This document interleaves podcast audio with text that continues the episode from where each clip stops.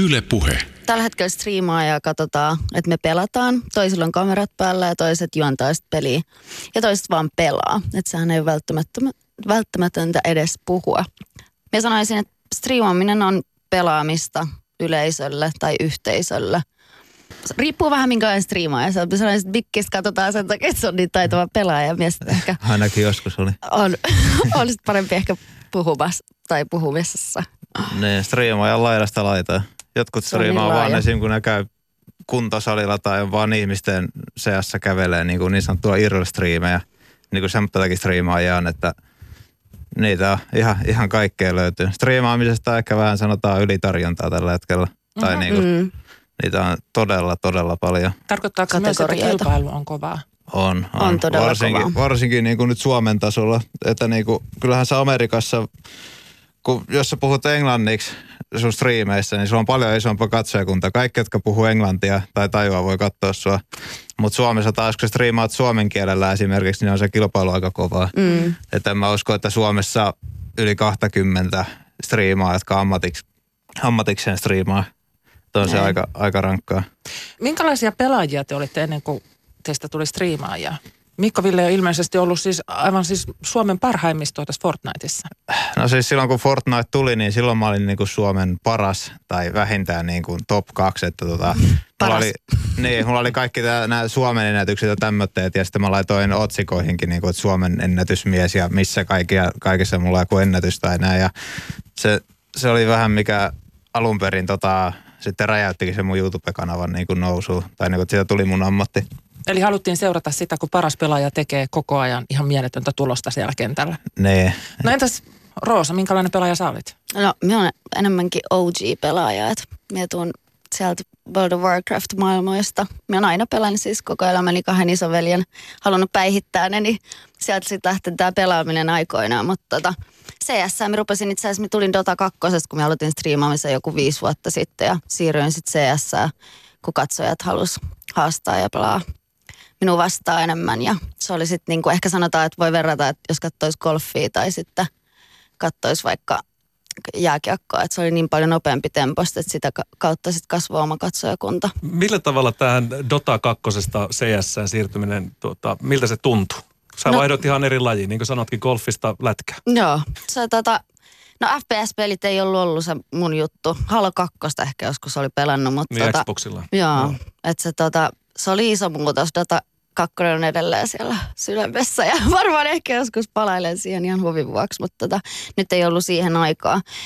Mutta kyllä mä tykkään CS, on nyt viisi vuotta pelannut, että tota, kyllä se vie, ja kyllä sitten tulee ikävä aina, jos lähtee reissuun. Että kyllä se haluaa päästä sinne petää Joo, me, me voidaan puhua peliaddiktiostakin siis jossain määrin, tai siis ongelmallisesta pelaamisesta vai mikä se nyt Mutta on? mikä siinä Counter-Strikeissa on niin upea ja mahtava?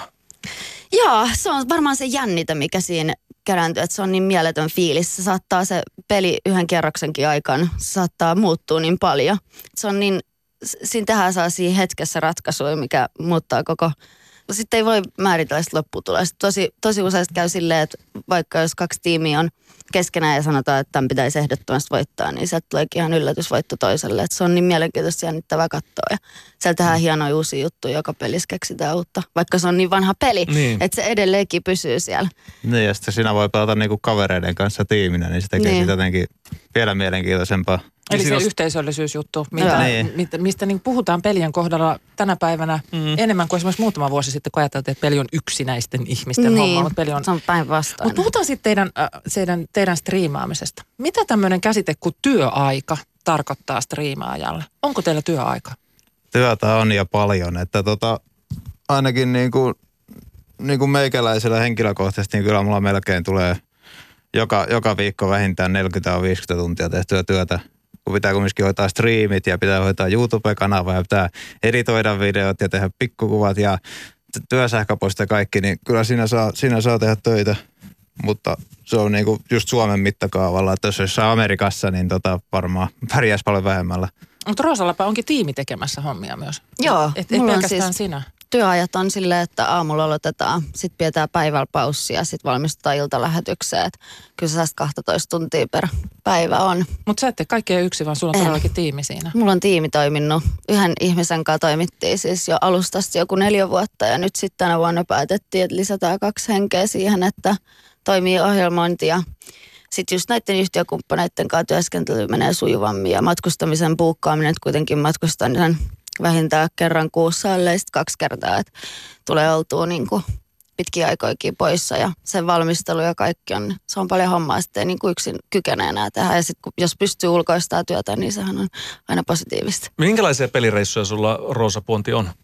No mereissä on siis Dreamhackille paljon Euroopassa pääasiassa. Viime vuonna käytiin Amerikassa ja nyt olisi tarkoitus mennä sitä Aasiaakin. Et, et tota, pelireissu tarkoittaa, että tehdään yhteistyökumppanin kanssa esimerkiksi soppari, että menee niiden bootille, sitten striimailee tai Eli tekee lähetys. bootcampille. Joo. Okei. Okay. eh, Tai sitten mennään itse tapahtumaan ja ne pyytää, että tuut tänne striimaamaan tai luomaan kontenttia. Pääasiassa mä sanoisin, että mulle tapahtumat on sellainen paikka, missä pääsee näkemään mun yhteisön ja kokoamaan yhteisöä. Että se on tärkeää, että mä olla chatissa, mulla on joku, niin kuin sanotaan, että voisi kuvitella, että sä oot sun olohuoneessa, hostaat sen, ne tulee sun taloon. Silleen mä mutta nehän on kavereita keskenäänkin ja ystävystyn, vaikka ne on löytänyt ehkä toisessa sun streamin kautta, niin se on se paikka, missä ne sitten kohtaa toisessa kanssa in real lifeissa. Ja sitten meitähän on valtava määrä ihmisiä ja me kokoonnutaan. No yhdistääkö joku asia kaikkia kansainvälisiä pelaajia ja striima- striimaajia toisissa? Oletko huomannut jotain yhteistä?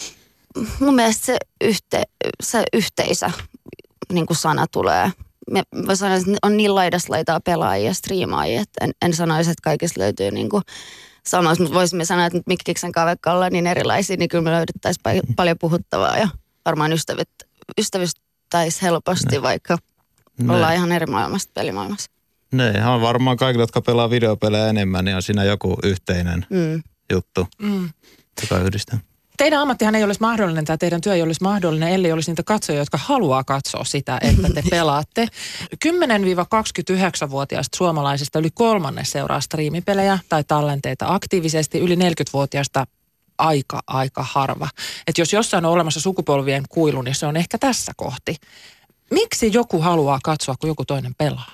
Jaa, no s- vastaa niin, se eka. no siis mulla ainakin, miksi mä itse katson striimejä, niin mä haluan vaan niinku, sama kuin joku hyvä TV-ohjelma, että mä haluan vaan niinku, että mä en ajattele mitään muuta, mä vaan keskityn siihen sisältöön, striimiin ja striimeissä aina tämä chatti, missä katsojat puhuu keskenään, niin sieltä löytyy tota semmoinen, sieltä löytyy kavereita ja voi keskustella muiden ihmisten kanssa ja Jälleen se yhteisöllisyys. ne. Ja, Ja sanotaan varmaan sinukin, katsotaan, niin kuin, että opitaan. Että Niin. varmaan moni, moni tulee katsoa sen, että saa niin kuin tipsejä omaa pelaamiseen ja tyyliin. Niin, varsinkin silloin a- aikaisemmin, niin kun mulla oli eniten katsoja silloin aikaisemmin, niin tota, silloin, silloin mokattiin vaan, että jengi halusi oppia multa pelaamaan, mutta nyt se on taas muuttunut vähän siihen, että mua katsotaan ehkä niin kuin sen takia, että, millä tätä, ju- mä, että mä oon hauska tai mulla on mielenkiintoisia mm. asioita ja näin poispäin. Mitäs Roosa, ti- tiedätkö sun kuunteli seuraajista jotakin erityistä, että miksi he seuraa sua?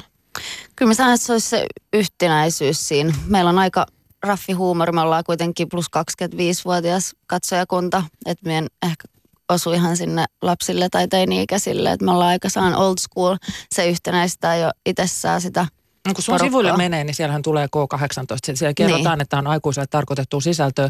Mutta kun ne striimien pääseurat noin yleensä Niin. on pääosin nuoria, niin miten paljon te tiedostatte sitä, että te voitte olla roolimalli jollekin? Tai puhutaanko siitä striimaajien kesken yleensäkään? No ei ehkä striimaajien kesken. Me, me sanoisin, että vaikuttajat, näitä just isoja YouTubereita, niin nehän on itse niin nuoria, että se on ehkä vaikea alus ottaa sit vastuuta. Siitä pitäisi puhua ehdottomasti enemmän. Että se, kelle se luet sit kontenttia, vaikka se olisi K18, niin voihan sitä aina niin käydä miettiä sit puheenkäyttöä ja kiroilua ja muuta. Että se olisi vanhemmillekin mukavampaa, kun niiden lapset on siellä tableteilla katsoa, sitten ei se kielenkäyttö olisi niin rumaa. Ja siihen pitäisi puuttua enemmän ja muutenkin se rooli, roolimalli ja se rajoittaminen siinä, että ei pelata liian pitkiä aikoja eikä mennä epäterveelliseen pelaamiseen. Mutta tota, Eli sä tiedostat tavallaan sitä, että striimin seuraaminen on koukuttavaa ja siinä on tavallaan Joo. vähän itsekin vastuussa siitä. on, joo. Niin. Ja se, niin kuin mitä jo pentele paitan, se on just tullut, niin kuin, että mä haluan kiroilla striimeissä, niin, Niin, niin sitä on tullut noita omia, omia juttuja. Ja niin, mä ainakin yritän, tai mä oon ylpeä itsestäni sille, että mä oon esimerkki ehkä niin kuin, että vaikka on niin kuin mielenterveysongelmia ja näin, niin silti voi olla siinä pisteessä, mitä mä teen ja sitä ammatikseni. Mm. Että mä oon ainakin niin kuin, mulla on aika paljon seuraajia, joilla on mielenterveysongelmia, masennusta ja tämmöistä. Niin, Sä viimeisimmässä videossa kerrotkin siitä. nee. Se on aika erilainen se video kuin, kuin mitä aikaisemmin. Ja mä ymmärsin jostain haastattelusta, että sä oot myös aikaisemmin ollut vähän voimasanojen käyttäjä, mutta huomasit, että ei se ehkä niin fiksua pelaamista olekaan. Joo, silloin aikoinaan mä olin, mä olin tota suoraan sanottuna vähän semmoinen ääliö. Tai niin kuin, mulla on se, että jos mä menen hermot, niin mä en tota, mä sanon kaiken, mitä sylkisuuhun tuo. Tai olin ennen semmoinen, mutta nykyään mä oon rauhoittanut paljon, että mä oon pa- paljon fiksummin nykyään toimin striimeissä. Mutta siis tämä vastuun ymmärtäminen ihan Niin se selkeästi vie on, aikansa se vie aikansa, Mm. mutta sä oot kiinnittänyt siihen huomiota. Mikkis on kiinnittänyt siihen huomiota ja se selkeästi alkaa ehkä nousta, kun tiedostetaan, kuinka iso tämä vaikutus tällä on. Yle Puhe. Mikko Ville, sä sanoit, että pelejäkin on valmis kokeilemaan, mutta vaan tietokoneella konsolipelaamisesta ei tule mitään, niin tuleeko siitä mitään? En, en usko, että voimme kokeilla, mutta mä oon pelannut viimeksi Pleikka kakkosella, että tota, montakohan vuotta siitä on. Puheen aamu.